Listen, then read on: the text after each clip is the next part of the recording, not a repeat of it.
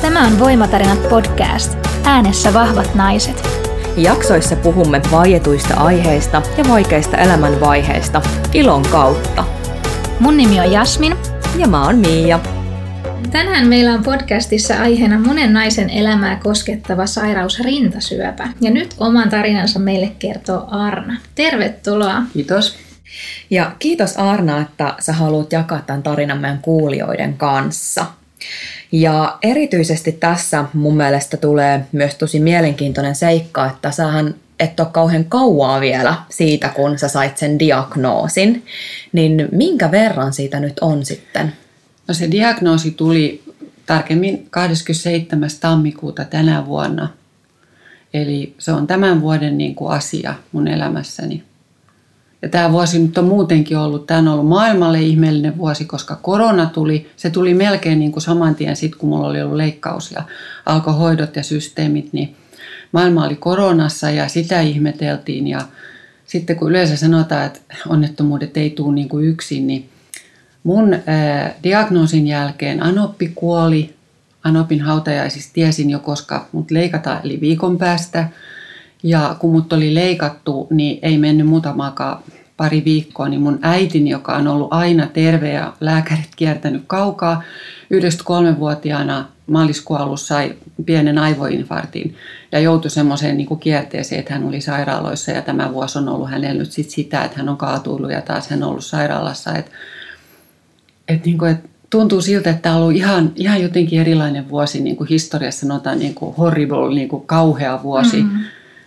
Mutta tota, mut toisaalta tässä nyt ollaan ja äitini on suht hyvin toipunut ja anoppi oli saatu hautaan ja, ja mä olen terve. Eli tota, ja koronakin on varmaan voitettu, kun rokotuksia tehdään, että tota, vähän vielä kärvistellään, niin sitten ollaan jo paremmin esiin. Aika hurja vuosi, mutta ihanaa, että saadaan kuulla nyt tää sun voimatarina ja tosiaan oot selvinnyt kaikista pahimmasta.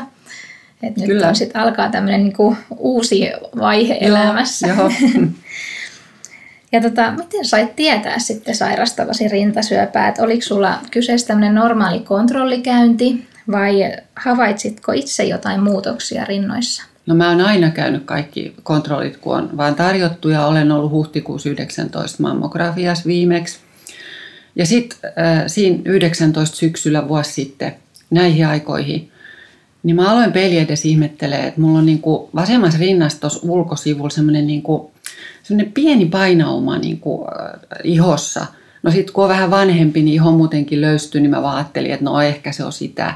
Mutta se alkoi niinku pikkuhiljaa kiusata mua. Sitten mä olin niinku näkevinäni, että et se vähän niinku syveni. Sitten mä kauheasti kokeilin ja kokeilin rintojani, mutta en tuntenut mitään niinku kovaa hernettä ja mitään tämmöistä. Ja ajattelin, että no joo, et ei se nyt ole mitään. No joulun jälkeen mulla alkoi olla sitten jo semmoinen olo, että, niinku, että mun täytyy nyt tämä näyttää, kun mä ajattelen sitä niin paljon. Ja mun mies sanoi mulle sitten, kun mulla on, mulla on hyvä ystävä gynekologi, että eikö sä nyt voi soittaa Merville ja, ja kysyä tätä asiaa, että hän ei jaksa kuulla enää niitä mun ajatuksia. Niin, että onko samaa kelaa pyörii.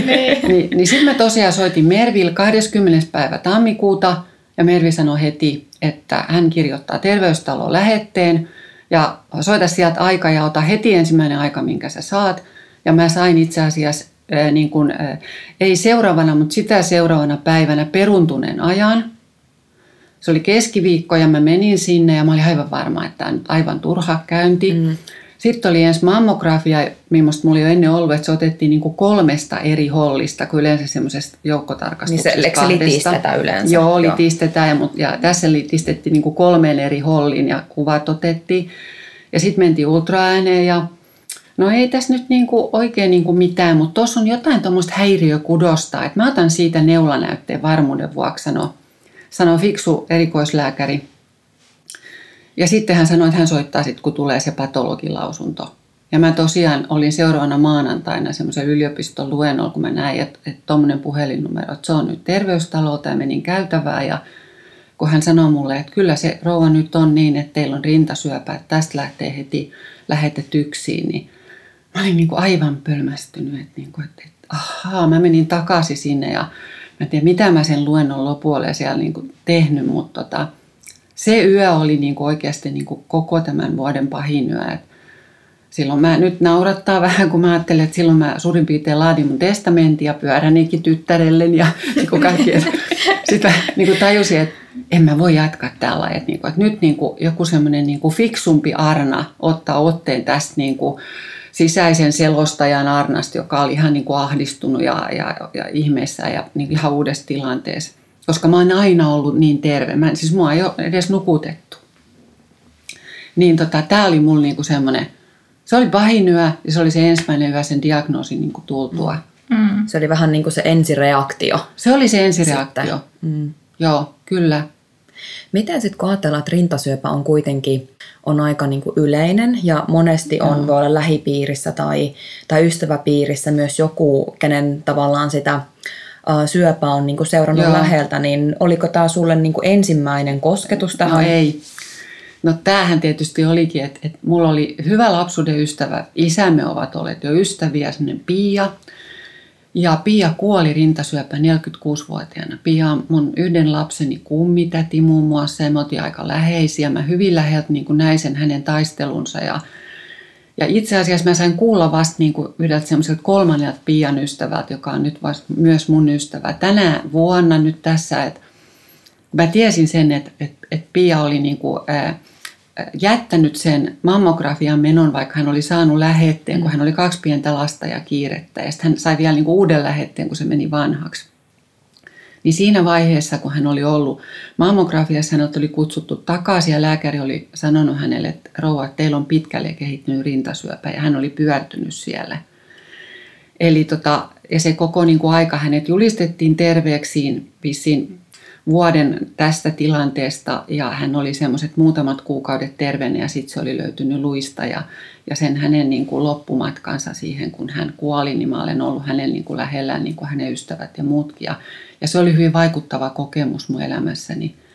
Itse asiassa se oli niin vaikuttava, että mä sain oikean kainalon syvälaskimo tukoksen, jota tutkittiin ja tutkittiin. Sen tuli Pia hautajaisten jälkeen ja mä yritin aina ehdottaa niin lääkärille, kun ihmettelin, että kun ei mitään syytä löydy tämmöiseen. Se on aika harvinaista, että se tulee niin kuin yläraajaa. Mm-hmm. Että mä olen ollut aivan pois tolaltani tämän ystäväni kuoleman takia. Silloin tutkittiin munkin, että onko mulla niin kuin rintasyöpä tai syöpä jossain tässä rintakehässä, koska tämä tukos oli tullut tänne kainaloon. Mm-hmm. Että et kaikki ne muistot ja, ja Pian kuolema, ne niinku, kyllä tuli mun mieleen ja, ja, ja sai semmoisen niinku, tosi surullisen ja ahdistavan ja pelottavankin tunnelman siihen alkuun. Mutta tämä tapahtui siis yhdeksäntoista vuotta sitten. Et niinku, tutkimus on mennyt hirmusti eteenpäin ja hoidot. Ja sitten se, että et mun syöpä ei todellakaan ollut päässyt vielä kovin pahaksi. Et se on ihan eri asia silloin. Mm. Ja että se huomattiin kuitenkin tosi alkuvaiheessa. Joo, kyllä. No millaisesta syövästä nyt oli kyse sitten?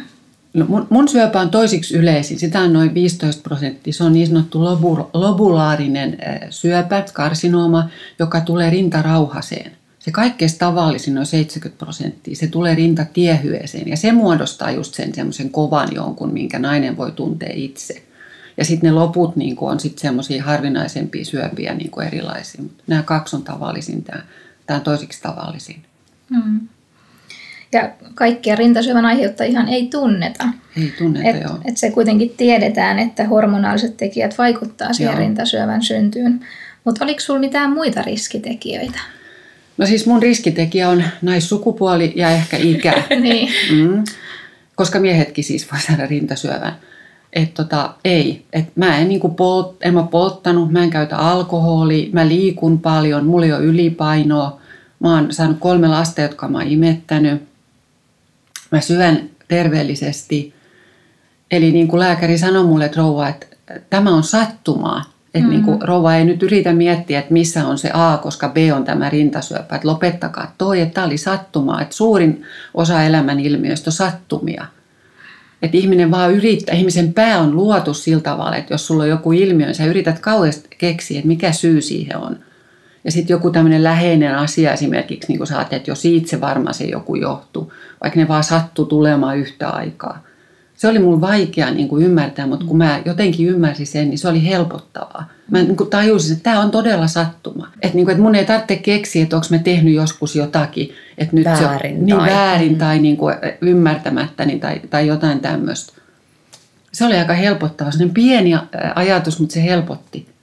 Oliko sinulla mitään perinnöllisiä niin kuin riskitekijöitä, kun monesti suvussa voi olla myös sitten Joo. rintasyöpää tai siis muuta syöpää? Tämä tutkittiin tai kyseltiin niin kuin heti, sit, kun TYKSiin oli päässyt. Ja, ja mä tiesin sen, että mun isän äiti Fammu on kuollut rintasyöpää joskus viisikymmentäluvun alussa, vähän yli kuusikymmentävuotiaana. Mutta mitään muita mä en tiennyt, ja hänellähän oli niinku seitsemän kappaletta naispuolisia lastenlapsia, josta mä oon siis yksi. Ja mun tiedossa ei ole, että kellään muulla kuin mulla olisi rintasyöpä. Niin tämän kuultua lääkärit TYKSistä totesi, että voimme unohtaa, että tässä ei ole niinku mitään tämmöistä perinnöllistä. Niin. Joo. Miten sitten, kun sä sait tämän, tämän diagnoosin ja se oli selvää, että se on niinku rintasyöpä ja tätä lähdetään nyt hoitamaan, niin miltä se sitten tuntui, kun sä kerroit perheelle tai, tai läheisille sitten tästä uutisesta? No, no itse asiassa mä niinku ajattelin, että et voi ei, että nyt mä niinku joudun niinku tuottamaan sellaisille ihmisille, joita mä rakastan ja joista mä tykkään niinku tämmöisen surullisen uutisen, että et niinku, et he alkaa huolehtia. Et niinku sillain, niinku se, se tunne oli päällimmäisenä. Mutta tota, mulla on semmoisia varmaan kauhean fiksuja, asiallisia, läheisiä ystäviä, koska he kaikki oli sillä, että jaha, esimerkiksi toisen poikani ensimmäinen lause, kun mä sitten sanoin, että mulla on niinku yksi surullinen tai vähän niinku tosi tylsä uutinen, niin kun mä olen sanonut sen, että mulla on nyt rintasyöpä, niin, niin hän sanoi näin, että mä arvasin sen, mutta tiedätkö sä, semmoisen ystäväni äitikin selvisi siitä ja se on ihan terve nykyään. Ja mä tunnen sen hänen ystävänsä. Se on niin kuin mullekin hyvin tuttu ja se äiti on myöskin mulle hyvin tuttu. Ja heti se, niin kuin se positiivisuus, että niin onkin, totta. Mm. Ja, ja hänkin on parantunut ja kaikki, niin se rävähti. Ja sitten taas toinen poika, niin kun on sitten taas ammattilainen, niin, niin hän tietysti varmaan tiesi, mihin mä niin kuin tulen, niin kuin, millaiseen junaan mä tuun menemään, että mitä kaikkea nyt hoitoja ja muita. Niin hän ei kyllä alkanut niinku kauhistelemaan eikä muita, vaan niinku totesi vaan, että joo, että hei. Et tota, faktat pöytään. Niin, että niin, et et, mistä on kyse. Niin, että et mitä ja, ja kuinka paha ja muuta ja sitten, että tästä sä selviät. Että niinku, tämä oli niinku sellainen heti. Ja tämähän oli niinku suurin piirtein niinku kaikkien niinku mun semmoisten, jotka sai sen tietää, niinku semmoinen valtava, ihana, semmoinen positiivinen, semmoinen tuki tuli. Ainoastaan mun vuorovaikuttelu. Osaamaton veljeni keksi heti, et, et, ja hän ei edes jutellut sitä mulle, vaan mun, mun pojalleni, että hän nyt tietää, mistä niin kuin Arnan syöpä johtuu, koska Arna on syönyt vitamiineja ja lisäaineita. Mm. Ja, ja, tota, ja hänellä niin kuin piti ihan sanoa niin kuin monta kertaa, että hei, se ei voi johtua siitä, että vaihdetaan puheaihetta, kun hän oli niin vakuuttunut tästä.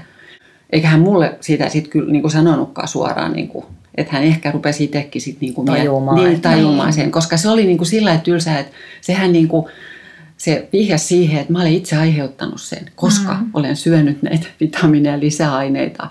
Hyvä, ettei ainakaan syyllistystä tullut sit sen tullut. enempää, Joo, ja et myöskään itse syyllistänyt itseäsi sit sen alun jälkeen ehkä, kun haki ei. niitä syitä. Niin. Ja, ja sitten mä sanon vielä tämänkin, että se just kun se ystäväni Pia oli silloin kuollut rintasyöpään ja mä sain sen syvälaskimotukoksen, niin koska on ollut syvälaskimotukos, niin mulle ei sitten gynekologi määrännyt menopaussioireisiinkaan hormoneja.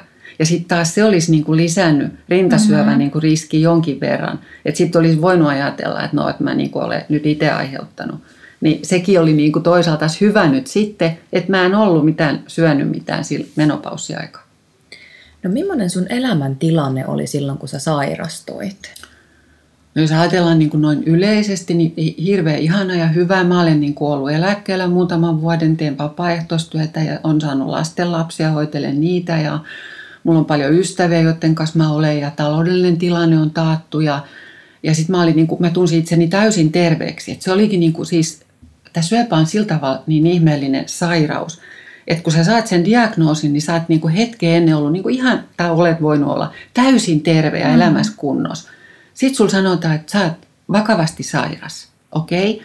No sit sut leikataan, no sekin vielä voi mennä, mutta sitten kun alkaa nämä adjuvatiiviset hoidot tai tämmöiset, jotka, jos tiedetään, että tämä on niinku kuratiivista, eli parantavaa hoitoa, eli, eli sä tulet paranemaan, eli varmistetaan se, ettei hipustakaan syöpää jäänyt sunhun, niin ne saa sut tuntemaan itsesi niinku huonommin voivaksi. Eli menee niinku toisinpäin, kun sä oot sairauden tunnossa menet lääkärille, se antaa sun lääkkeen ja sit mm-hmm. sä alat parantua. Sä oot täysin terveydentunnos, sä saat diagnoosin, sit sä saat sitä hoitoa ja alat tuntea itse sairaammaksi. Menee vähän kuin väärinpäin. Se menee, ja se pää niin kuin aluksi, niin kuin, että, että hei, että tässä on nyt jotain omituista. Mutta niin se vaan menee. No mitkä asiat meni uusiksi, jos ajattelee, että sen diagnoosin jälkeen, kun tulee tämmöinen myllerrys, niin mitä kaikkea piti muuttaa elämässä tai perua menoja esimerkiksi? No joo. Siis jos lähtee ihan tämmöisestä niin kuin arkipäivän ja tämmöisen juhlapäivän tasosta, että kun ihminen niin kuin suunnittelee niin kuin, että matkoja ja teattereita ja muita, niin no sit mä tiesin heti, että kaksi niin kuin tilattua matkaa ulkomaille. Toinen oli meidän kuusikymmentäviisivuotis syntymäpäivämatka mun miehen kanssa, me ollaan samaikäisiä. Eli se ajoittuu sinne sytostaattihoitoihin, niin lääkäri sanoi heti, että, että voit, niin kuin hän antaa todistuksen, että voit perusseen. Ja toinen oli niin kuin kesän kuluessa ja silloinkin vielä sytostaattihoidot, mä tiesin, että ne oli menossa, jos ne on kerran hyvin sillä mennyt suunnitellusti, niin se, se pitää perua. Ja sitten oli teatterilippuja muutamia, semmoisia kun oli odottanut ja muuta, niin kaikki piti perua, no joo. Mutta sitten tulikin korona. Ja koronahan perusi niinku kaikki. Niin. Sitten loppujen lopuksi niistä matkoistakin me saatiin niinku sekin pieni raha takaisin, minkä olisi muuten matkatoimisto pitänyt, koska ei sellaista matkaa koskaan tehty. Niin he antoi kaikki rahat kaikille takaisin. Niin. Ja teatterit kans antoi rahat takaisin ja ehdotteli sit niinku seuraavaksi syksyksi niinku, tai vielä seuraavaksi vuodeksi mm. niinku uutta samanlaista äh, niinku teatterilippua. Että tota, se vähän niin kuin naurattikin siitä, kun sä olit jo surus, että voi, että sä et pääs mihinkään, sä totesit, että kukaan muukaan niin. pääse minnekään. Että en minä, eikä myöskään muut. Ei, ei. Siinä ehkä sai vähän sellaista vertaistuen voimaa. Joo, sitten. kyllä, kyllä. Ja sitten taas muuten, niin ainoa mitä sanottiin, niin ei saa niitä lisäaineita ja vitamiineja syödä. Tai siis ne vahvasti suosittelee, että ei syö mm. niin kuin näiden sytostaattia näiden hoitojen aikaa. Että niin kuin lopeta ne. Niin tämä mun ystäväni Mervi sanoi heti, kun se tuli se diagnoosi, että nyt niin kuin lopetat ne lisäaineet, että älä syötä sitä syöpää. Mm-hmm. Ja toisaalta myöskin, että, että kun mä, mä käytin semmoisia emätin tabletteja, jotka niin kuin hoitaa emättimen limakalvoa, että kun niissä on vähän estrogeeni, vaikka se on paikallista, mm-hmm. niin lopeta myöskin ne, että jos sun syöpässä on estrogeeni positiivinen, niin et niin kuin yhtään laita estrogeeni sun elimistöön. Eli, eli semmoiseksi arjen niin kuin muutokseksi, että nämä jäi pois. Mutta muuten mun täytyy sanoa, että tota, jos ajatellaan, että se korona olisi ollut tietysti munkin arkea, niin, niin mun arki oli varmaan aika paljon samanlainen. Plus sitten ne hoidot, mitä lääkäri käynyt, mitä se aiheutti se sairaus sinänsä. No entä haiko sä tietoa rintasyövästä vai koiko sä, että sä sait jo sitten TYKSistä kaiken tarvittavan vai lähditkö sä itse etsimään no, tietoa? Öö, No itse asiassa totta, totta kai se sit tuli se aika äkkiä sen alkuahdistuksen ja sen niinku, semmoisen pikkuarnan kuvittelun jälkeen, kun se, se, se Arna, joka on niinku järkevä ja fiksu, niinku otti ohjat ja sanoi, että nyt haet tietoa, niin, niin tuli mieleen, että, että voisi mennä nettiin tai jotakin. Mutta sitten mä ajattelin, että mä en ainakaan mene semmoisilla palstoilla, missä niinku ei, ei tieteellistä tietoa niinku mm. kerrotaan, koska sieltä voisit lukea kaikkea ja sitten vaan turhaan hermostuttaa itseäsi. Ja sitten kävi vielä niin, että kun hyvin äkkiä, kun se oli lähtenyt siltä, siltä lääkäriltä se lähete TYKSiin, niin sieltä soitti hoitaja, joka antoi mun lääkäriajan ja oli ensimmäinen lääkäri, eli sen hoitavan niin kuin kirurgin, joka tulee leikkaamaan hänen kanssa. Samalla kertaa mä sain erittäin hyvän semmoisen vihkosen, jonka nimi on rintasyöpäpotilaan opas, semmoinen kolmekymmentäkahdeksan sivua. Todella niin kuin asiallista fiksua, mutta selkokielistä tekstiä, jota mä sitten niinku luin sillain niinku muutamankin kerran ja pääsin niinku sisälle tähän, niinku, tähän sairauteen. Ja, ja sitten mä osasin joitain sanoja sieltä ottaa ja, ja, ja katsoa niinku netistä ja kävin vaan tämmöisillä niinku asiallisilla duodecimin ja, ja, ja, ja näiden yliopistosairaaloiden sivuilla, mitä heillä oli siellä. Ja sitten kyselin tietysti, mulla oli, tai on edelleenkin hyviä ystäviä, jotka on lääkäreitä. Niinku, et he antoi mulle erittäin hyvää tietoa ja osasi niin kuin ymmärtää myös mun kysymyksen paremmin, koska he tiesivät, että kun Arna kysyi noin, niin mitä se nyt itse asiassa kysyy. Ja samalla tuli sitä tukea mun ikäisiä niin kuin naishenkilöä, niin kuin Mervi ja sitten Eeva-Liisa ja sitten vielä semmoinen Marja eli Mad. Niin kuin, ja Marjalla vielä on, on poika, joka, joka on mun poikien ikäinen ja, ja hänen poikansa on sairastanut hyvin, hyvin pahan verisyövän. Niin Marjalla oli vielä semmoista omakohtaista äidin tietoa niin kuin sen pojan niin kuin tervehtymisestä ja syöpämatkasta, joka on ollut myös mulle niin kuin tukevaa ja ihanaa tietoa. että tavallaan tosi läheltä myöskin semmoista tosi mm. niin kuin vahvaa vertaistukea. Kyllä, kyllä. Joo. Joo. Ja sitten ensimmäisessä sytostaattihoidossa myöskin tapasinkin erään Kirsin, ja me sanotaan toisiamme inttikavereiksi, ja me ollaan kanssa tuettu toisiamme. Joo. Mutta tosi hienoa, että sä lähdit hakemaan sitä tietoa just näin fiksusti, ettei lähtenyt liatsomaan sitä pelkoa ja ahdistusta. Et kuitenkin se mielen voima ja terveys joo. on tosi tärkeä joo. siinä prosessissa. Totta, joo. Kävikö sä terapiassa? Ei. Se mun lähiympäristö, läheiset ja ystävät ja, ja, ja, tota no niin. Ja sitten ajatelkaa nyt esimerkiksi mun yksi hyvä ystävä, joka asuu ulkomailla ja joskus tekee Suomen matkoja työn takia, niin Hän, hän pystyi tekemään semmoisen matkan, että hän tuli, niin kuin lensi Helsinkiin ja tuli junalla Turkuun mun kanssa juomaan kahvit, kun hän oli kuullut, että et, mulla on rintasyöpää, mutta on leikattu. Ja sitten hän taas, hänet siir- äh, tota, no niin, hyvästeltiin taas juna-asemalla ja hän lähti sitä myöten takaisin niin kuin Pariisiin. Toi mulle suklaata ja, ja, ja hyvää fiilistä ja, ja tota, no niin, ihan niin kuin, tiedätkö, siis, siis tämän tyyppisiä ilmiöitä, kun sä niin kuin löysit sieltä ympäristöstäsi. Niin se, se oli ihana se ajatus ja se tunne, kun sä huomasit, että se rakkaus ja tuki sieltä läheisiltä tutuilta, niin kuin, tiedätkö, se vuosi vaan niin kuin, sun niin kuin ympärille. Ja ihan niin kuin sä olisit istunut piinapenkillä, mutta sun ympärillä olisi valtava ihana valo ja suojeleva niin kuin valo, joka niin kuin koko ajan heijastui sunhun. Että sä tiesit, että, niin kuin, että, että, että tämä tulee onnistua tai tämä kestetään. Ja tästä selvitään. Niin, niin. Nimenomaan. Miten kun yleensä rintasyövän hoitomuotoihin kuuluu leikkaus, sädehoidot, lääkehoidot, hormonaaliset hoidot ja joissain erityistapauksissa käytetään myös tämmöisiä vasta-ainehoitoja, niin millaiseen hoitolinjaukseen sun kohdalla sitten päädyttiin? No, tämä on oikeastaan hauska juttu, kun tuosta rintasyöpäpotilaan oppaasta mä sitten luin, että jokainen rintasyöpäpotilas on niin kuin yksilöllinen, jokainen syöpä on yksilöllinen ja hoidot laaditaan niin kuin yksilöllisesti. Niin sitten mä totesin, kun mä kuulin lääkäriltä, mitä oli suunniteltu, että mulla oli suunniteltu tasan se esimerkki keskiarvohoito, mitä toi rintasyöpäopas niin kuin tarjosi. Eli, eli tota noin, niin, niin, neljästä kuuteen kertaan sytostaattia ja viisi viikkoa, eli viisi kertaa viisi viikkoa sädehoitoa sit leikkauksen jälkeen. Eli vähän niin kuin mua niin kuin naurattikin se, mutta mut mä uskoin, että ehkä mun rintasyöpä onkin just semmoinen niin kuin kiltti keskimääräinen rintasyöpä. Et sen takia mä sain sen niin sanotun keskimääräisen hoidon. Et kun rintasyövässähän on semmoisia erilaisia tekijöitä, niin kuin esimerkiksi tämä, jotka on sairastanut, tietää H R kaksi-positiivisuus tai negatiivisuus. Ja jos se on se positiivinen, niin se on semmoinen ärhäkäs rintasyöpä ja siihen saadaan niitä vasta-ainehoitoja. No niin mulla just. Ei ollut se. Sitten mun syöpäni oli erittäin yhdeksänkymmentäviisi prosenttisesti sekä progesteroni että estrogeeni, estrogeeni positiivinen, joka oli toisaalta myös hyvä asia, koska sitten siihen saadaan niitä hormonaalisia hoitoja ja se taas parantaa niin kuin sitä, että se todella paranee eikä niin kuin uusiudu prosenttia. Ja, ja myöskin se, että mun suurin kasvain ei ollut yli viittä senttiä. Ja mulla oli kylläkin yhteen seitsemästä seitsemäntoista imusolmuket poistettiin kainaloista, koska yhteen oli niin kuin tullut tämmöinen metastaasi. Mutta se oli vaan tosiaan sit loppujen lopuksi patologilausunnossa se yksi, eli kuusitoista oli puhdasta. Okay. Eli se olisi viisi nykytietämyksen mukaan voitu jättää ne, ne kuusitoista sinne, jos olisi tiedetty, että se, se kasvain oli vain kolmekymmentäneljä millimetriä. Ei ottanut riskejä.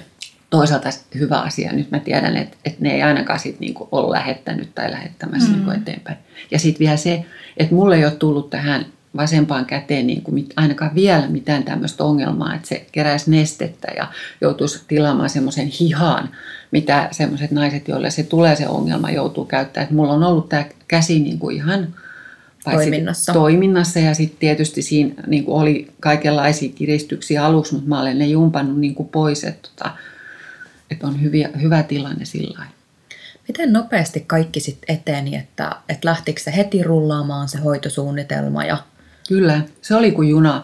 Siis todellakin sitten kun oli tullut se, lähete oli mennyt TYKSiin, niin sieltä soitettiin ensimmäinen lääkärikäynti, tutkimuksia muutamia ennen magneettikuvauksia, tämmöistä ennen leikkausta, päiväkirurginen leikkaus, ihana lääkäri muuten tuli läpi tuule ja tuiskun pyörällä aamulla sinne ja otti mut vastaan ja piirsi tuollaisella tussilla vähän merkkejä tissiin ja niin lähdettiin leikkaukseen ja se oli vielä hiihtolomalla, niin että siellä ei ollut paljon ketään.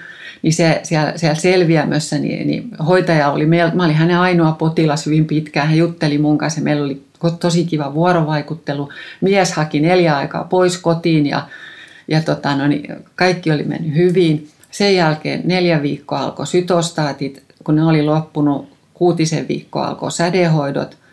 Ne loppui tuossa syyskuun lopussa ja, ja nyt sitten mä syön viisi vuotta letrosoli, joka on siis tämmöinen hormonaalinen lääke tai se poistaa estrogeenia mun elimistöstä niin, että mä en todellakaan tee estrogeenia, eli syötä sitä mun hormonipositiivista mahdollisesti, jos jossain on syöpää. Joo. Eli kun sä sait diagnoosin, niin miten pitkään meni, että leikkaus oli? Kuinka sä joudut odottamaan siinä? Öö, diagnoosi kahdeskymmenesseitsemäs tammikuuta ja kahdeskymmenesensimmäinen helmikuuta mä olin leikkauspöydällä. Tosi okay. nopeasti. Tosi Joo. nopeasti. Siinä ei niin kuin mieli ehtinyt ehkä ihan vielä mukaan edes ei, siihen kaikkeen. Ei, ei. Mä oon niin kuin sanonutkin itselleni, että, että sitten kun kaikki loppui, sädehoidot oli loppu ja, ja se pari viikkoa, kun se sädehoidon jälkeinen iho aina vielä vähän huononee ja sitten se iho alkoi parantua, niin sitten mä, niin kuin, mä olin niin kuin se kiinalainen herrasmies Helsinki-Vantaalla. Mä istun matkalaukkuni päällä niin, että kenttähenkilökunta hermostuu ja tulee kysymään, että mikä herralla on, niin herra vastaa, että no kun nämä lentokoneet tulee niin nopeasti Japanista nykyään, niin hän odottaa tässä, että sielu ehtisi mukaan. Siis just samanlainen olo. Niin. Että, että tässä tapahtuu, mutta oikeastaan en ymmärrä vielä, että mitä. Niin, niin. Kyllä. Hypätään siihen junan kyytiin sitten vaan ja, ja luotetaan. Onneksi meillä on hieno hoito täällä Suomessa. Siis, siis todella. Siis T Y K S taitaa olla ihan kansainvälisestikin huippupaikkoja ja se oli tosiaan. Siis se oli juna, joka meni ja asemat oli selvät ja ihmiset oli ystävällisiä. Varmaan heilläkin huonoja päiviä, mutta se ei kyllä potilaalle mulle näkynyt. Niin ihania ihmisiä siellä oli, ymmärtäväisiä. Ja, ja fiksuja ja kaikkiin kysymyksiin mä sain ainakin jonkun vastauksen. Nuorilta erikoistuvilta lääkäreiltä ehkä tuli vähän, että ei juu vastauksia, mutta mut vanhemmat lääkärit jo niinku kertoi, että me emme tiedä koska. Mm. Ja, ja, ja siitä sai niinku sit vielä enemmän sitä syvällisempää tietoa.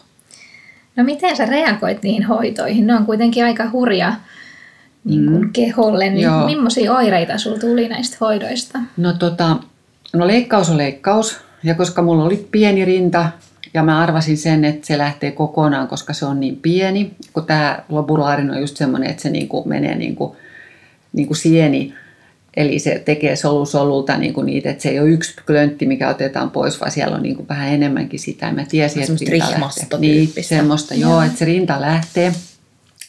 Niin mulla on kaunis, nyt jo kaunis niinku arpi tässä näin ja, ja tota, se on parantunut. Se oli niin kuin mun mielestä tosi, se, mä en kokenut sitä leikkauspahana siis, että et mä ehkä käytin yhden päivän sitä puranaa, joka annettiin ja mä sen vahvempikin lääkkeen, mutta ei niin kuin se sattunutkaan eikä mitään. Että semmoista seroomaa vuosi sieltä, semmoista niin kuin nestettä ja pari kertaa punktoitiin ja yhden kerran lähti ihan spontaanisti, kun nostin pieniä painoja, niin pyt, lähti yhtäkkiä kodinhoitohuoneen lattialle semmoinen niin kuin pallo, joka oli tullut tänne kainaloon. Tota, ja se on ihan tavallista, että ne joutuu punktoimaan. Mulla oli jopa vähän sitä punktoimistakin. Mutta sitten ne sytostaattihoidot, niin ne tietysti, kun lääkäri kertoi mulle, mitä kaikkea voi suurin piirtein tapahtua, että siitä voi tulla sivuvaikutuksia. Sitten hän kysyi sen jälkeen, että no haluatteko nyt nämä hoidot? Niin mä olin vähän pölmästynyt, että aha, ai mulla on vielä tämä, että mä olen tullut tänne, koska mä haluan ne, mutta mä saan vielä valita. Niin mä sitten kysyin, että mut jos mä en nyt haluaisi näitä, niin mikä mun paranemisprosentti sitten olisi? No, erikoistuva nuori naislääkäri. No, huonompi kuin, kuin jos te otatte ne hoidot. Mä sitten, että niitä ei ole tarkempaa tietoa. Joo, ei hänellä nyt ole nyt tarkempaa. Niin mä sitten, joo, no kyllä mä nämä hoidot otan. Tämän perusteella otan. Joo, vaikka ne kaikkeista niin kuin pahimmat sivuoireet mahdolliset tuntui tosi niin kuin ikäviltä, niin, niin kuitenkin hän painotti sitä, että, niin kuin, että, että yleensä tulee vaan sit, niin kuin sitä ehkä pahaa oloa ja, ja tämmöistä, ja tukka lähtee, karvat lähtee. Mm. Että et tämä on niin kuin se, että, että, että, että ollenkaan kaikille ei tule se koko pitkä lista pahimmasta puhumattakaan.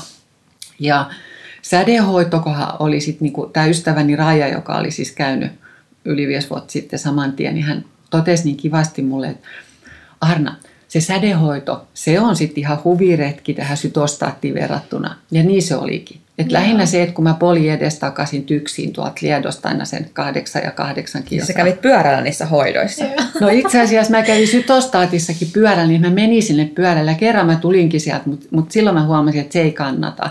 Että mun mies haki sit mun pois. Ne sanoikin siellä kyllä, että jos se rouva nyt ei menisi pyörällä kotiin.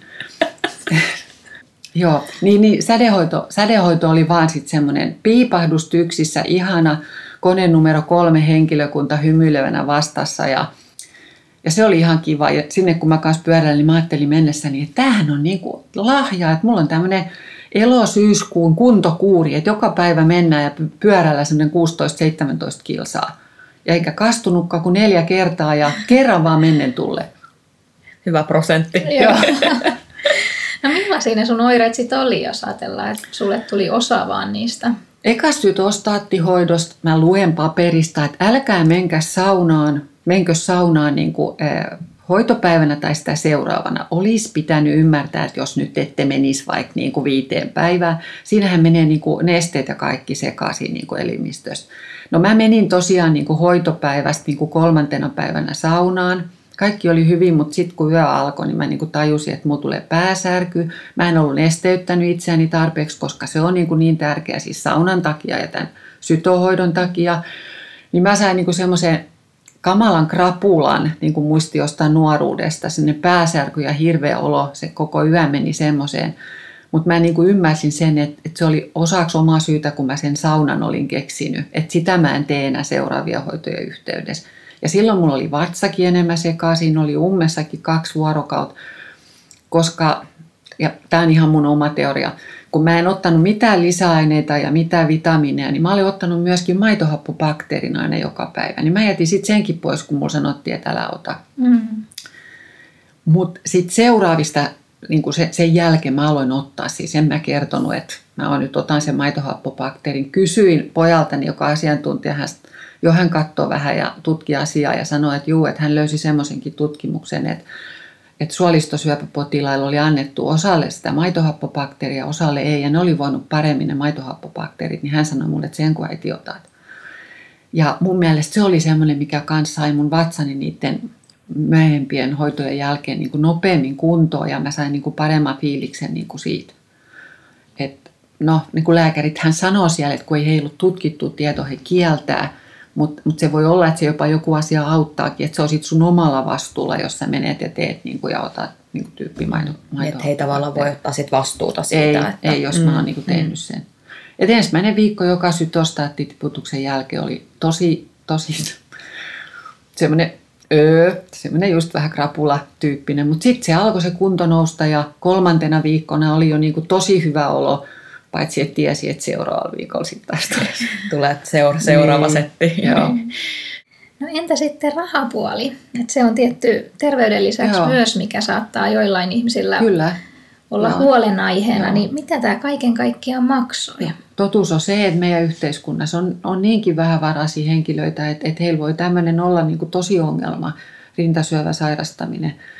No mulla oli se onni, että vävypoika oli saanut mut ostamaan semmoisen mittaturvavakuutuksen, josta mä saan niin kuin kaikki pois.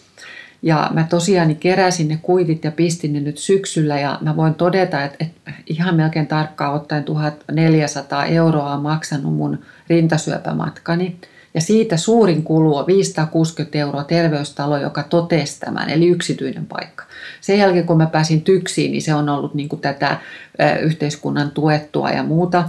Ja sitten nämä lääkkeetkin, mitä on niinku otettu sytostaattihoidon yhteydessä, niin nehän on tyyppi niinku kaksikymmentä eurosta neljäsataaviisikymmentä. Ne neljäsataaviisikymmentä maksavat maksaa yhteiskunnalle ehkä jopa seitsemänsataa tai tonnin. Mä maksan niistä neljäsataaviisikymmentä. Mm.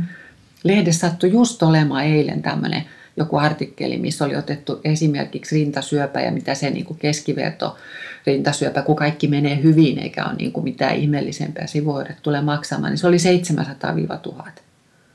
Et tota, se, se on kuitenkin semmoinen summa, että niinku siitä pitäisi selvitä ja sitten vielä voi hakea erilaista niinku tukea, rahallista tukea, niinku jos, jos on taloudellinen tilanne ongelmallinen, niin rintasyöpäyhdistys ja kuulemma nyttenkin, että pelkästään jos niinku on diagnoosi, niin nyt voisi hakea niinku rintasyöpäyhdistykseltä taloudellista tukea. Mä kuulin just, että tota, meillä on kyllä tämä tosi hyvin hoidettu, että, että siitä ei se hoito jää tai ei pitäisi Suomessa jäädä kiinni, että niin kuin ei ole siihen varaa.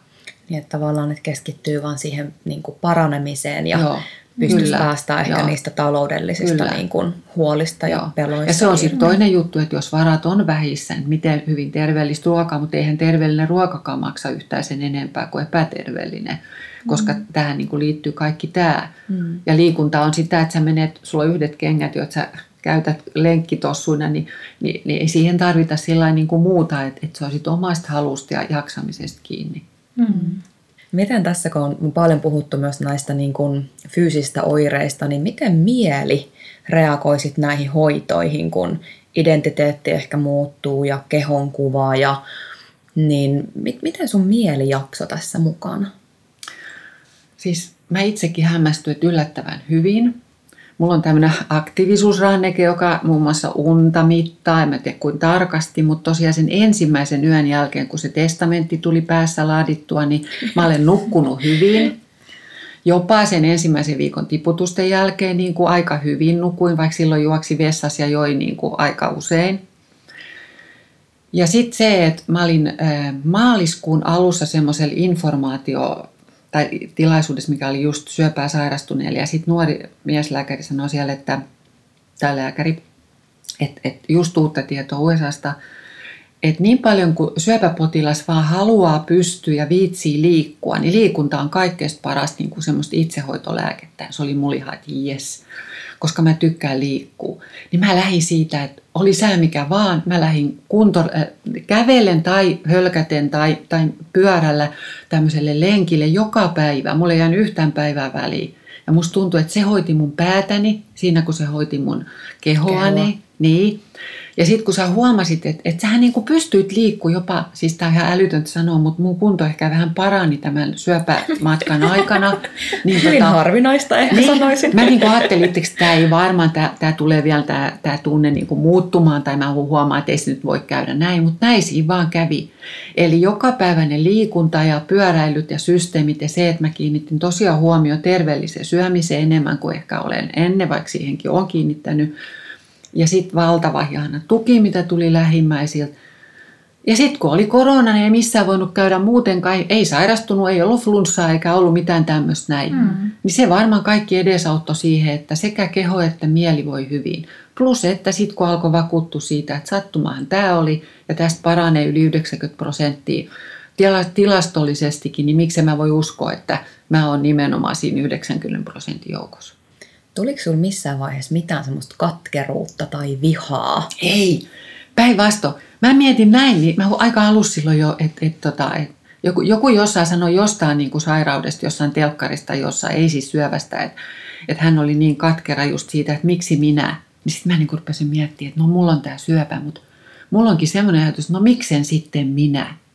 Jos sen kerran saa joka kahdeksas nainen, ja melkein puolella ei ole mitään riskitekijöitä kuin se sukupuoli. Niin, niin miksen sitten minä? Mä oon ollut hirveän terve kuusikymmentäviisi vuotta su- suurin piirtein. Kaikki asiat on niin kuin hyvin. Täytyy nyt mullekin vähän jotain tulla. Eihän täällä voi ihminen elää kuin strömsös ja sitten niin kuin satavuotiaana kupsahtaa. No onhan mullakin nyt ollut jotakin, mutta kuitenkin niin kuin semmoisia suhteessa semmoisia, jotka on niin kuin ollut ihmisen kestettäviä ja taas mentiin kriiseihin. Hmm. Mutta tämä on varmaan yksi syy, että sä oot näin hienosti selvinnyt kaikista näistä hoidoista, että ne on mennyt kaikki ajallaan ja, kyllä, ja nyt tämä on niinku selvitty näin hienosti. Joo. Koska se alkoi mua niinku sit vähän jännittääkin, kun se mun inttikaveri Kirsi, jonka kanssa oltiin eka tiputuksessa yhteen ja sitten vaihdettiin aina vuppeja vähän näin, että tokas taas nähtiin, niin toka tiputuksen jälkeen niin hän sai flimmeri sydämeen. Ja sitten hän oli sydänosastolla. Ja sitten se, niin se seuraava tiputus niin myöhästyi, koska sitä sydänoiret hoidettiin. Siinä kolmannessa tiputuksessa sen jälkeen hän sai koko jalan mittaisen laskimotukoksen, mihin hän kolme kuukautta laittoi sit hepariini. Ja, ja tota, taas se meni niin kuin kauemmas se seuraava, seuraava tiputus. Ja hänen näistä niin kuin vakavemmista sivuoireista mä niin kuin itsekin niin kuin totesin, että ai niin, että tuommoista oikeasti mullekin voi näitä sattua. Mm. Että mulle ei tullut oikeastaan niin kuin muuta kuin toisen tiputuksen jälkeen mulla tähän rintakehällä nousi niinku semmoiset verisuonet, jotka oli silloin sen oikean kainalotukokseen aikaan niinku muodostunut, kun oli tukkoon mennyt, niin oli tullut semmoinen pintaveto, niin ne nousi tummana pintaan. Mä pelästyin, kun mä näin peilistä. Lääkäriystäväni sanoi, että hei Arna, että se on varmaan sen tukkeutuneen vanhan jutun, että, että anna siihen vasempaan käteen, kun oli antanut oikean käteen ne kaksi tiputusta, anna seuraavat vasempaan käteen. Niin tehtiin. Ja kolmannen tiputuksen jälkeen mulla tuli tähän haava-alueelle semmoinen iso, musta, punasininen niin kuin mustelma. Se tuli ihan siellä, mä katsoin aamulla, että mitä. Ei se ollut kuuma, ei se kerännyt nestet, ei se sattunut, se oli vaan. No, no ei tämä nyt voi olla kauhean vaarallista ainakaan. Kolmat tiputusta ennen näytin sitä ensi hoitajalle, joka oli, että haen lääkärin. Sitten se nuori lääkäri tuli ja katsoi, oho, on se, on se aika, aika näköinen. Oi voi, pisti käsineen käteen ja koitti, joo, ei ole nestettä, ei tunnu kuumalta. Jaha, ei edes satu mistään. No, laitetaan tiputus käyntiin. Ja kuudennen tiputuksen aika oli semmoinen hoitaja, jonka kanssa juteltiin, niin hän sanoi, että kun mä kerroin tästä, niin hän sanoi, että hän muistaa jonkun semmoisen rouvan, jolla on tämä sama, hän oli vähän vanhempi.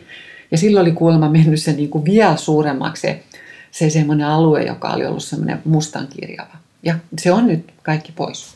Se oli henkilökohtainen joku ihoreaktio. Mm. Niin, ei tiedä vieläkään, mikä sen sitten aiheutti. Ei tiedä, ei. Joo.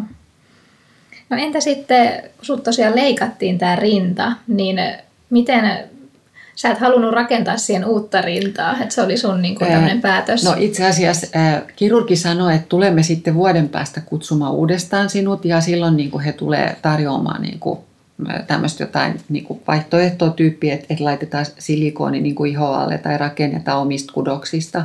Mutta mä sanoin hänelle silloin jo, että en tule haluamaan, että leikkaus on aina leikkaus. Ja oikeasti kun mulla on niin pienet rinnat, että kaksisataakuusikymmentäkaksi grammaa lähti, kun koko vasen rinta lähti ja se oli isompi rinta, niin, niin eihän sitä, niin kuin, jos mä niin käytän sellaisia puseroja, jotka on vähän väliään, niin eihän sitä edes huomaa, että mä oon nyt vähän latuskaisempi toiselta puolelta. Jos mä haluan käyttää rintaliiveä, niin mä voin laittaa vähän fylliä ja, ja sitten mä olen vähän niin kuin pyöreämpi molemmilta puolilta. Jos on putkihame, niin sit voi käyttää. Niin. Et se ei ollut mul juttu. Vaikuttiko se sun identiteettiin? Ei. Mulla on kolme lasta ja heidät on imetetty ja heitä varten noin mun tissit on. Ja mä en ole koskaan ollut jotenkin niin kuin, mä tiedän kyllä, että esimerkiksi on tissimiehiä ja peffamiehiä. Että tota, mun mieheni ei ole tissimies sattuneesta syystä. On nämä pienet rinnat ollut aina, niin tota, tai yksi pieni nyt. Niin tota, ei, se, ei se oikeasti vaikuttanut. Mutta semmoisen se teki, että jossain vaiheessa kesällä mulla tuli yhtäkkiä semmoinen hetki, kun mä surin sitä pientä rintaani kauheasti. Et se on jossain nyt jossain jätelaitoksella poltettu. Se mun pieni rinta. Mä en näe sitä koskaan. Mm. Ja mun niin kuin nänninpääkin. Siellähän se on. Siis semmoinen ihan niin kuin absurdi niin kuin pieni suru, joka meni kyllä ohi. Mm. Ja nyt mä katson aina aamulla peilistä, että toi mun taisteluarpi. Mä laulan siitä vähän sillä jopa vähän ylpeä. Mm. Niin. Niin. Mahtavaa. No entä hiukset, kun ne lähtisivät tietty hoitojen myötä, niin sulla ainakin nyt Joo. tosi upea tukka. Kiitos. Joo, mä tykkään tästä uudesta kampauksesta. Joku on kysynytkin, että hei, että missä kampaamossa olet ollut, niin sit voi sanoa, että no se on tuossa Tyksi alakerrassa. Kyllä ihan tämmöinen oma, oma kampaamo. Joo. Joo, se oli kyllä niin kuin, siis eka, eka sytostaatin jälkeen kahden viikon kuluttua tukka lähti tuppoina ihan yhtäkkiä ja sitten loput veti siippa. Sitten kun katsoi niin itseään peilistä, se tuntui niin tosi oudolta. Ja muutaman ajan päästä, kun sulla ei ollut kulmakarvoja eikä silmäripsiä, sieltä peilistä katsoi semmoinen kesäkalpea ihminen, koska ei saanut ottaa aurinkoa sytostaattihoitojen takia, niin jolle sä ollut niin tuntenut itseäsi vähän sairaaksi, kun sä katsoit itseäsi peilistä, niin sä ajattelit, että toi vasta sairas on toi nainen tuolla. Kuka toi on? Ja sitten tosiaan, kun lähti häpyy, karvatkin kaikki, mitä brasilialaista en ole koskaan harrastanut. Ja lähti. Siinä säästyisi nekin niin, rahat. Kyllä. Ja sitten tosiaan, no se oli positiivinen. Ei ollut säärikarvojakaan. Ei tarvinnut kesällä niin kuin ajaa säärikarvojakaan. Et oli tosi karvaton. Se oli, se oli omituinen, mutta se, se alkoi olla sitten jo semmoinen vähän niin kuin hauskakin tilanne. Ja, ja tosiaankin, kun sytostaatit oli loppu, alkoi pikkuhiljaa tulla peipitukkaa ja sit sä odotit, että tuli kulmakarvat ja silmäripset, joita sä voit vähän meikata ja Ja tällä hetkellä on niin kuin kaikki karvat tulleet takaisin ja tukka on tullut ihan uudenlaisena. Ihan mun mielestä niin kuin kivampana. Mä oon tosi, tosi iloinen. Olisin varmaan muutenkin hankkinut uuden kampauksen, mutta nyt tuli sitten vähän niin kuin myötäsyntyisesti. Niin. Mm. Niin, millainen tukka sulla oli ennen? Mulla oli viisi vuotta kasvanut tumma tukka, joka oli vyötäröasti ja kaikenlaisilla leteillä ja nutturoilla mä pitelin sitä. Et tota, ja kauhea hoito, hoitoaineet ja systeemit.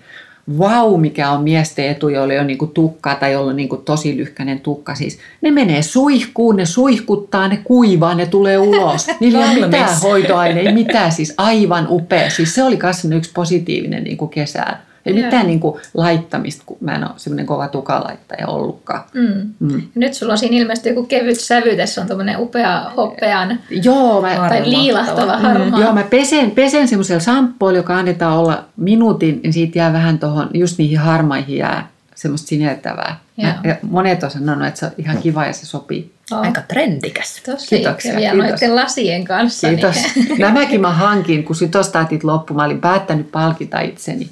Se on hyvä. Pienet palkinnot odottaa sitten aina. No entäs sitten se syöminen? Millaisia ohjeita sä sait siihen syömiseen? No, sulla oli terveellinen pohja, mutta oli, millaisia oli. viilauksia sä Joo. teit? No sieltä tuli sieltä jo, jonkun käynnin yhteydessä semmoisia brosyyrejä, jossa oli semmoista ihan lautasmallia, niin kuin sitä suomalaista terveellistä, mutta se oli nyt mulle ihan tuttu ja sillä lailla. Että tota, mä en ole semmoinen tyyppi, joka niinku, ää, elää syödäkseen, vaan mä syön elääkseni. Niin, niin mulla niinku oli vaan se, että mä pidän terveellisyydestä huolta ja, ja vähän herkuttelenkin, on mullakin joitain herkkuja, ja että mä syön niinku säännöllisesti. Niin en mä usko, että ei mun ruokailus niinku sinänsä, ehkä muuttu pikkasen terveellisemmäksi vielä. Ehkä mä jätin vähän semmoista puhdasta niin kuin valkoista sokeria ja vehnäjauhoja, paljon niin kuin valkoisia jauhoja, nekin loputkin jäi. Et kyllä mä pullaakin tai kakkua teen, mutta se tehdään sitten kaura- ja kokoijyväjauhoista ja niin päin pois. Et sillä alueella ei tullut, ei tullut sillä niin kuin uutta. Ja mä ymmärrän hyvin semmoisia kanssasisaria, joilla niin kuin se, semmoinen, niin kuin, että, että ottaa ja syö jotain hyvää ja herkkuu, se lohduttaa ja se on niin kuin semmoinen ja ihan okei. Okay. Mutta sieltähän sanottiin myöskin, että ei ole hyvä liho eikä laihtua, että ne kyllä katto, pisti puntarille, niin että et ei tapahdu tämmöistä, koska ne lasketaan ne solumyrkytkin niin painon mukaan, mukaan ja sillä lailla, että ei saa tapahtua iso juttu. Plus, että mä luulen, että sädehoidossakin voi olla jotain tekemistä ihmisen pituudelle ja painolle ja rasvaprosentille ja jollain. Mm. Aika tarkkaa. Tarkkaa touhuu, mm. joo. Mm. No sitten tuossa olikin maininta, kun vähän puheltiin ja sä sanoitkin siitä, että jo yli yhdeksänkymmentä prosenttia paranee Joo, näistä. yhdeksänkymmentäyksi taitaa olla se. Tällä hetkellä. Joo. Niin mikä sulla on nyt tällä hetkellä se tilanne, että onko sulla ihan terveen paperit Joo. ja jatkuuko Kyllä. sulla vielä mitkään kontrollikäynnit Joo. vai?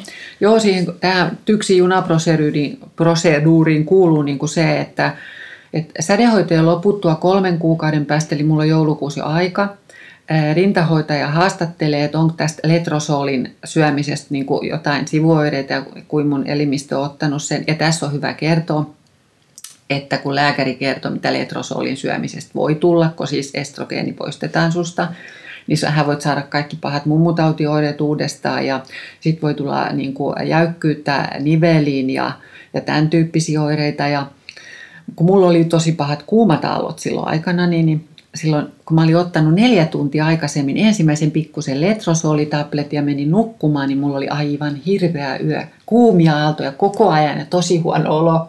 Sitten aamulla mä mietin, että Arna, voiko se pieni yksi tabletti neljä tuntia ennen nukkumaan menoa, voiko se olla noin vaikuttava? Että ehkä ei. Että voisitko sä niinku suhtautua noin, niinku, että katso, katso rauhassa, että mitä siitä tulee. Ja mun täytyy nyt sanoa, että mä en ole huomannut mitään. Lääkäri sanoi, että jotkut naiset syövät myöskin letrosolia kuin leipää. Mä luulen, että mä oon niitä jotkui naisia, koska oikeasti se oli mun korvien välistä se ensimmäinen niin kuin kuuma-aaltoyö. Nyt kun mä mietin, niin samalla tavalla aamujumppa menee, ei ole mitenkään kauhean jäykistynyt mistään. Enkä tunne niin kuin semmoisia mitään muitakaan ihmeellisiä oireita. Sitten on niin pikkusia tullut niin pikkuhiljaa, että, niin kuin, että souvat. Hmm. Mutta se voi olla tietysti, että luuntiheyttä ne tarkkailee, koska tässä voi olla, että jotkut naiset menettää luuntiheyttä, niin, niin mulla on ollut mittaukset viime kesänä ja ensi kesänä, ja niin saadaan tämmöisiä vertailuarvoja. Niin. ettei tule sit osteoporosia, että sit nimenomaan mittaa. Joo. Sitten. No sä oot nyt terveen paperein, niin onko sulla semmoinen henkisestikin olo, että nyt pahin on takana ja tää on niin kuin voitettu tää taistelu? Joo, on.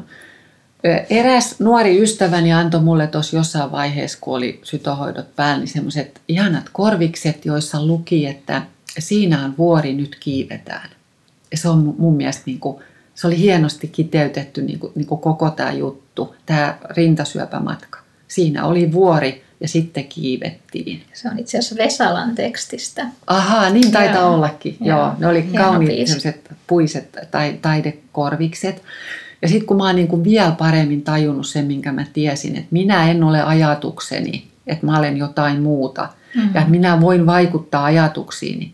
Ja itse asiassa mähän olen kirjoittanut tämän rintasyöpämatkaa aikaa viisitoista kirjettä itselleni. Oh. Lähinnä öisin. Wow. Se fiksu Arna, joka niin kuin, vähän niin kuin naureskeli sitä pikkuarnaa ja sitä, joka niin kuin toimi sen ahdistuksen ja pelästyksen ja muun niin kuin perusteella, niin se niin kuin kyseli, että mitä sä niin kuin voit ja, ja mietis nyt tätäkin ja varmaan tulet pärjäämään. Ja, ja se oli niin kuin se, kenen kanssa mä niin kuin keskustelin, syvimmät keskusteluni. Se alkoi siitä, että mä tajusin sen, että kun mä sitä kuolemanahdistustani, mikä oli siinä alussa, mä, mä sitä kerroin mun miehelleni tämmöisellä rauhallisella kiltillä kaverilla, joka ei ole mikään sanaseppo. Niin hän sai sanottu mulle, että kauheet, mitä sä ajattelet, että se ahdistaa mua. Niin mä säikähtin. Niin, niin. niin mä niin kuin ajattelin, että no ei tässä ole mitään järkeä, että kaksi ahdistuu. Että mä voin niin kuin ahdistella itsekseni ja itselleni sinne kirjeeseen ja poistaa sen niin kuin sieltä. Joka mm. yö, iltayö, kun mä olin kirjoittanut kirjaa ja laittanut sen pois, sen jälkeen mä nukuin tosi hyvin, koska mm. se oli, niin kuin, se oli niin kuin pois ja hoidettu. Ja se Arna muisti aina muistuttaa Arnalle, että sähän tulet selviämään tästä, että kaikki näyttää siihen suuntaan. Että ihan niin kuin Mauno Koivisto on sanonut, että että jos ei ole mitään varmaa tietoa, niin sitten kannattaa lähteä siitä, että kaikki menee hyvin, koska yleensä kaikki menee hyvin. Niin. Hmm. Tosi hieno. Sulla oli niin kuin yösivut, kun mä olen itse tehnyt tämmöisiä aamusivuja. Purkaa yön jälkeen kaikki huolet, niin päivä Joo. menee hienosti. Ja vähän sellaista, tota, mä voisin sanoa, että sä oot niin kuin coachannut itseäsi. Kyllä, tää on oikea sana. Joo. Joo. Joo. Että, että niin kuin oikeasti. Mitä, joo, joo. Mitä paljon käytetään. Tämä oli hyvä, että otit esiin sen, koska mä oon sitten eläkkeelle jäätyäni, niin, niin mä oon ollut vapaaehtoistyössä koutsaamassa nuoria, että elämä on jäänyt jostain syystä niin kuin vähän paikalleen.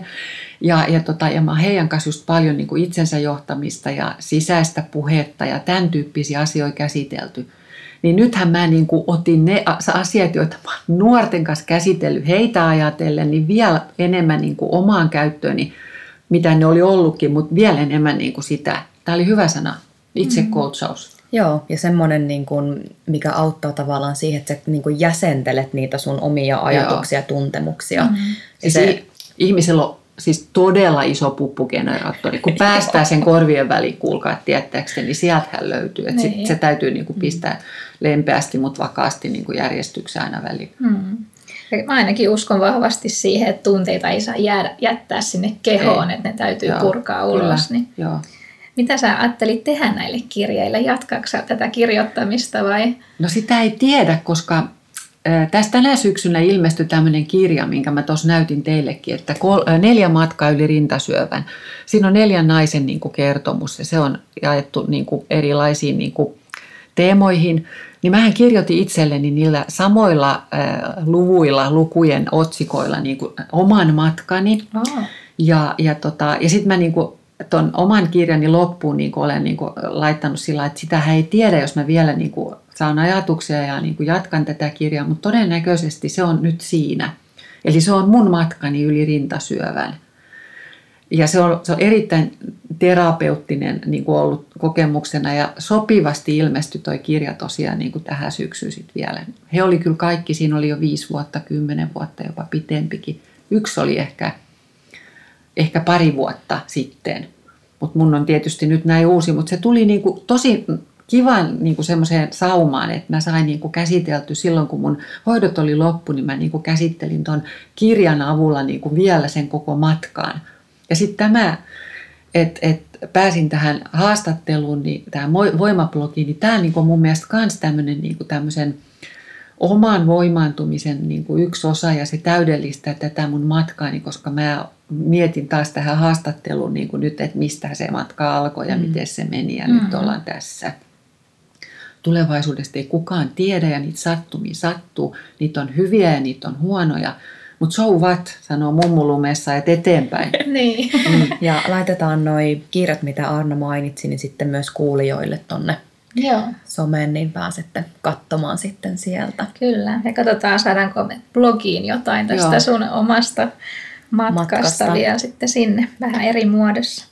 Äh, miten sitten, kun sä mainitsit tuossa, että sulla on myöskin tytär, niin Joo. vaikuttiko tämä sitten häneen? Tavallaan, että käykö hän näissä mammografioissa tai häntä, niin, niin tavallaan Joo. tutkiiko hän rintojaan tai rohkaisiko siihen, että kannattaa lähteä niin kuin itse käymään tuolla myöskin lääkärissä? No mä oon rohkaissut kaikki nuoria ja vanhoja, joiden kanssa on tullut tämä juttu, että niin kuin, älkää lähtekö siitä, että turhaan vaivaatte, vaan, vaan menkää, jos on vähänkin niin kuin ajatus.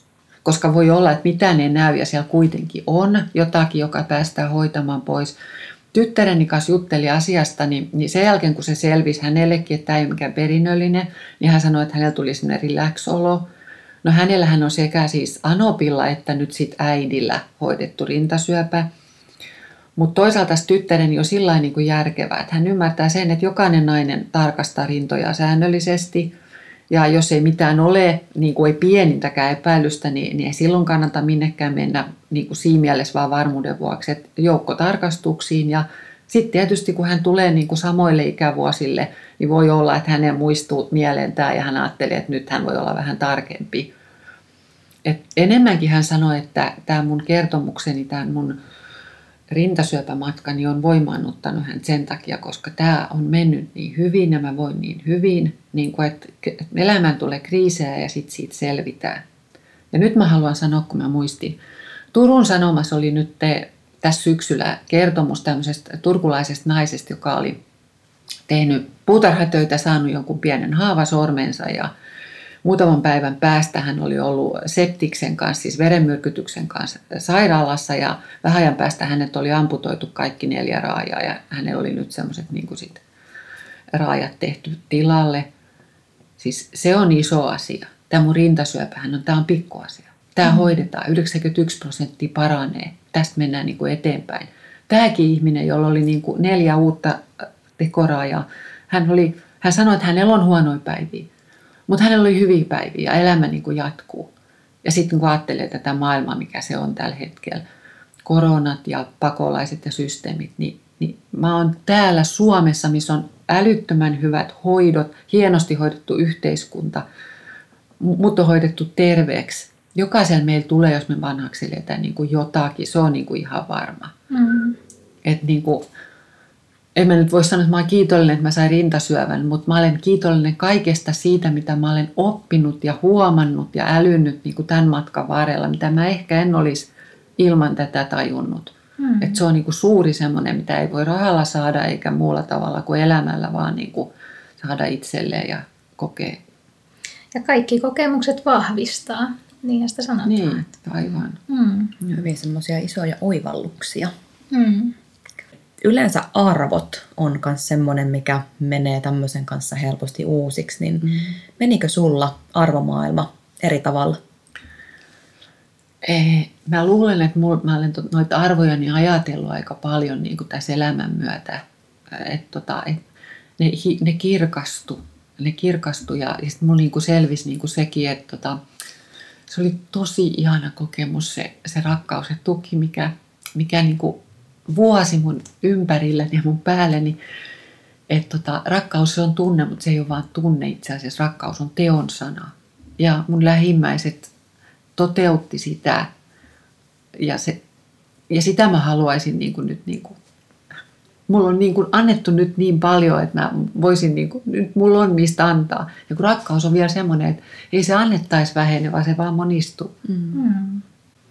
Että tämmöisiä tosi... Tosi niin kuin tärkeä ja hienoja asioita on niin kuin syventänyt ja niin kuin kirkastanut. Kyllä täytyy sanoa, että kyllä ne vaikeudet niin kuin voi hyvinkin opettaa ja kirkastaa. Ja niistä voi olla sit tosi kiitollinen myöhemmin, sit kun on voitettu. Mm. että täytyy sanoa, että, että mulla on tämä hyvä tilanne, että mut on julistettu terveeksi, mulla on voitettu. Mä mietin joskus aina, että mitä sitten, jos mä jonkun ajan kuluttua kuitenkin niin kuin löytyy jostain niin kuin se syöpä. No sitten se katsotaan uudestaan. Se on sitten se tilanne, mutta nyt mä nautin tästä hetkestä, koska se on totta.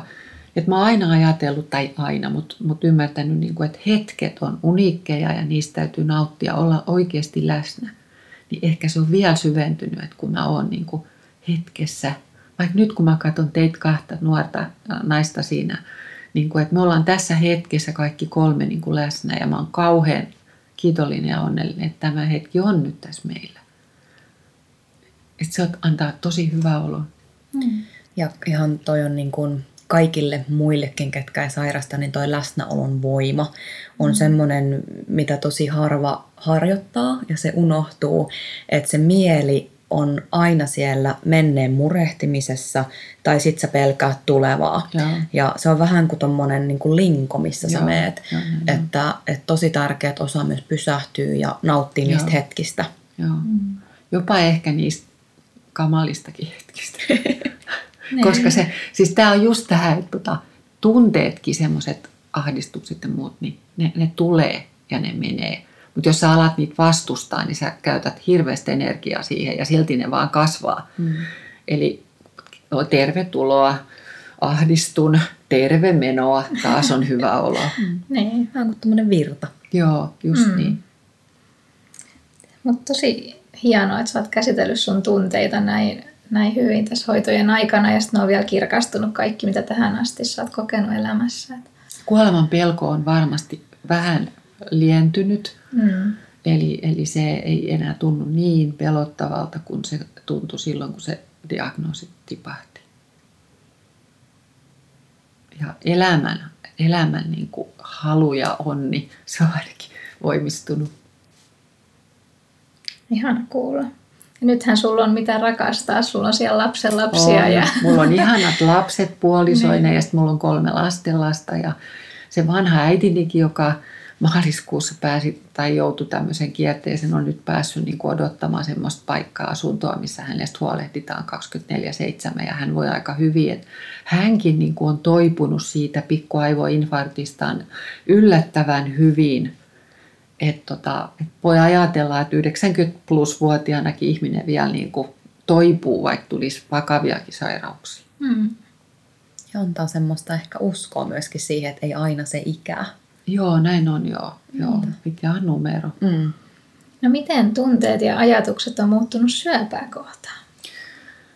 No syöpä oli, kun en ollut sitä itse sairastanut ja se Pian syöpäkokemus oli tosiaan siellä vahvana yhdeksäntoista vuotta sitten, niin oli niin kuin aika semmoinen iso ja ruma sana. Se on muuttunut kiltimmäksi sanaksi, se on muuttunut asiallisemmaksi ja sitten on niin kuin tullut se ymmärrys. Se mä tiesin, että syövät on kaikki erilaisia. Mutta nyt mä ymmärrän myös sen, ja, ja syöpätutkimus menee koko ajan eteenpäin, eli lääkäri sanoi tuossa viimeksi, että et ei se ole kaukana se päivä, kun verikokeella voidaan todeta, että onko sulla syöpä, ja sitten kaikki nämä hoidot voidaan tehdä niin kuin inhimillisempi, inhimillisemmin, ettei ne niin kuin tapa ää, terveitä soluja, ja, ja sädehoito voidaan antaa, sitä voidaan antaa vähemmän, ettei se ole se viisi viikkoa ja sieltä kuolee niin kuin terveitäkin soluja ja ihoa, niin kuin, vaikka se nyt paranee. Eli koko ajan mennään eteenpäin. Et mä olin just jostain ihmisyystä alkanut syöpätutkimuksen kuukausirahoittajaksi semmoisella pienellä summalla vähän ennen tätä. Niin nyt mä pikkasen korotin vielä sitä, koska mä ajattelin, että se on niin kuin nyt omakohtaisesti koettu ja hyvään tarkoitukseen sekin tulee. Mm. Olisiko sinulla vielä sitten tähän loppuun meidän kuulijoille, jos täällä on naisia, ketkä elää tavallaan tätä samaa tilannetta ja tarinaa niin kuin omassa elämässään läpi, niin heille semmoisia terveisiä tai voimavaravinkkejä, mitä, mitä voisit vielä jakaa? Niin. No ihan se käytännön vinkki, että, että se ei ole se syöpä rinnassa, vaan se joku semmoinen herne tai kova, vaan se voi olla se tiivistyvä kudos. Eli, eli kiinnittää myös siihen huomiota, kun sitä ei niin paljon niin kuin sanota, vaan puhutaan, että jos tunnet jotakin. Eli muistaa sen, että jos vaan tunteet vähän tiivistyy, niin silloin jo kannattaa niin kuin mennä näyttämään. Että parempi turhaan tai aikaisin kuin liian myöhään. Ja vaikka olisi sit päässyt pitkällekin, niin ei anna niin kuin periksi sillä toivolle, että nykyään on hyvät hoidot ja, ja, ja pystytään niin kuin syövän kanssa elämään monta vuotta, että se mikä vie sitten hautaan on joku muu tauti tai tapahtuma, eikä se syöpä ja voi elää ihan hyvää elämää. Eikä se varmaan niin kuin sitten, kun tämä on tämä, että meillä on tämä yksi elämä todennäköisesti tässä ja nyt, mutta me ollaan kuitenkin kokonaisuuden osia. Eli mä en niin kuin ajattele, että mä olen niin kauhean individi, vaan tämä on joku yksi suuri kokonaisuus, että sinä olet minä ja minä olen sinä. Ja mm-hmm. me ollenkaan emme tiedä, mitä sitten, kun, kun meistä aika jättää ja, ja, ja mitä kaikkea meissä on. Meissä voi olla semmoista menneiden ihmisten niin kuin rakennusaineita, koska nämä aineethan täällä niin kuin koko ajan ovat kierrossa. Eli elämä on niin kuin valtava hieno asia ja suuri asia ja mysteeri. Ja sen edessä on niin kuin ihana tuntea olevansa vaan niin kuin rakastettu ja yksi pieni osainen kokonaisuudesta ja se riittää. Wow, hienoja sanoja. Tähän on mun mielestä aika hyvä, niin. hyvä päättää. On, ollaan käsitelty isoja aiheita ja Kyllä. tästä on ihan varmasti ollut vertaistukea kuulijoille. Kiitos. Joo. Ja kiitos, että mä sain kertoa ja mä sain ajatella nämä asiat niin kuin vielä tässä nyt teidän kanssa läpi, koska se kaikki on mulle jotakin kai semmoista niin kuin voimaannuttavaa asioiden niin kuin järjestämistä semmoiseen ymmärrettävää ja niin kuin mun omaan kertomukseni kuuluvaan niin kuin historiaan. Hmm. Sulla on nyt vähän niin kuin se kaari sulkeutunut joo, tässä matkassa. Ja joo, kyllä. Nyt voi täs... aloittaa ihan uuden joo, joo. alun taas. Kyllä. Joo. Niin vähän sellainen kuin olisi kirja ja nämä ne loppusanat joo, ja sitten sä laitat sen kiinni. Joo. Ja jos sä jatkat sun kirjeitä, niin ne saa ehkä eri teeman. Voi olla ja ne varmaan saakin. Ja mm. varmaan tulee kriisejä, joissa mä voin taas kirjoitella itselleni ja vähän niin kuin kasvattaa itseäni pikkasen aikuisemmaksi tai pikkasen ymmärtäväisemmäksi. Tai elämä on semmoista oppimista. Se, se on se prosessi, mm. joo. Kiitos ihan hirveästi, että tulit tähän. Kiitos. Tämä oli ihana voimatarina. Kyllä, ja muistakaahan tosiaan naiset aina tarkkailla omia rintojanne ja, ja jos on tarvetta ja mikäli yhtään mietityttää, niin aina me ihmeessä tutkituttaa ja näyttää lääkärin, että et sä jää yksin sitten asioiden kanssa. Mm-hmm. Ja lisää aiheesta voit lukea myös esimerkiksi kaikkisyövästä piste fi tai sitten ihan myöskin Roosa Nauhan sivuilta. Mutta pidemmittä puheitta. Kuullaan taas seuraavassa jaksossa. Kiitos Arna. Kiitos. Kiitos. Moikka moi. Moikka moi. Tässä oli tämänkertainen voimatarinamme. Kiitos kun kuuntelit. Onko sinulla voimatarina, jonka haluaisit jakaa kuulijoidemme kanssa? Laita viestiä osoitteeseen hello at voimatarinat piste com. Löydät meidät myös Instagramista ja Facebookista nimellä Voimatarinat. Kuullaan taas seuraavassa jaksossa. Moi moi!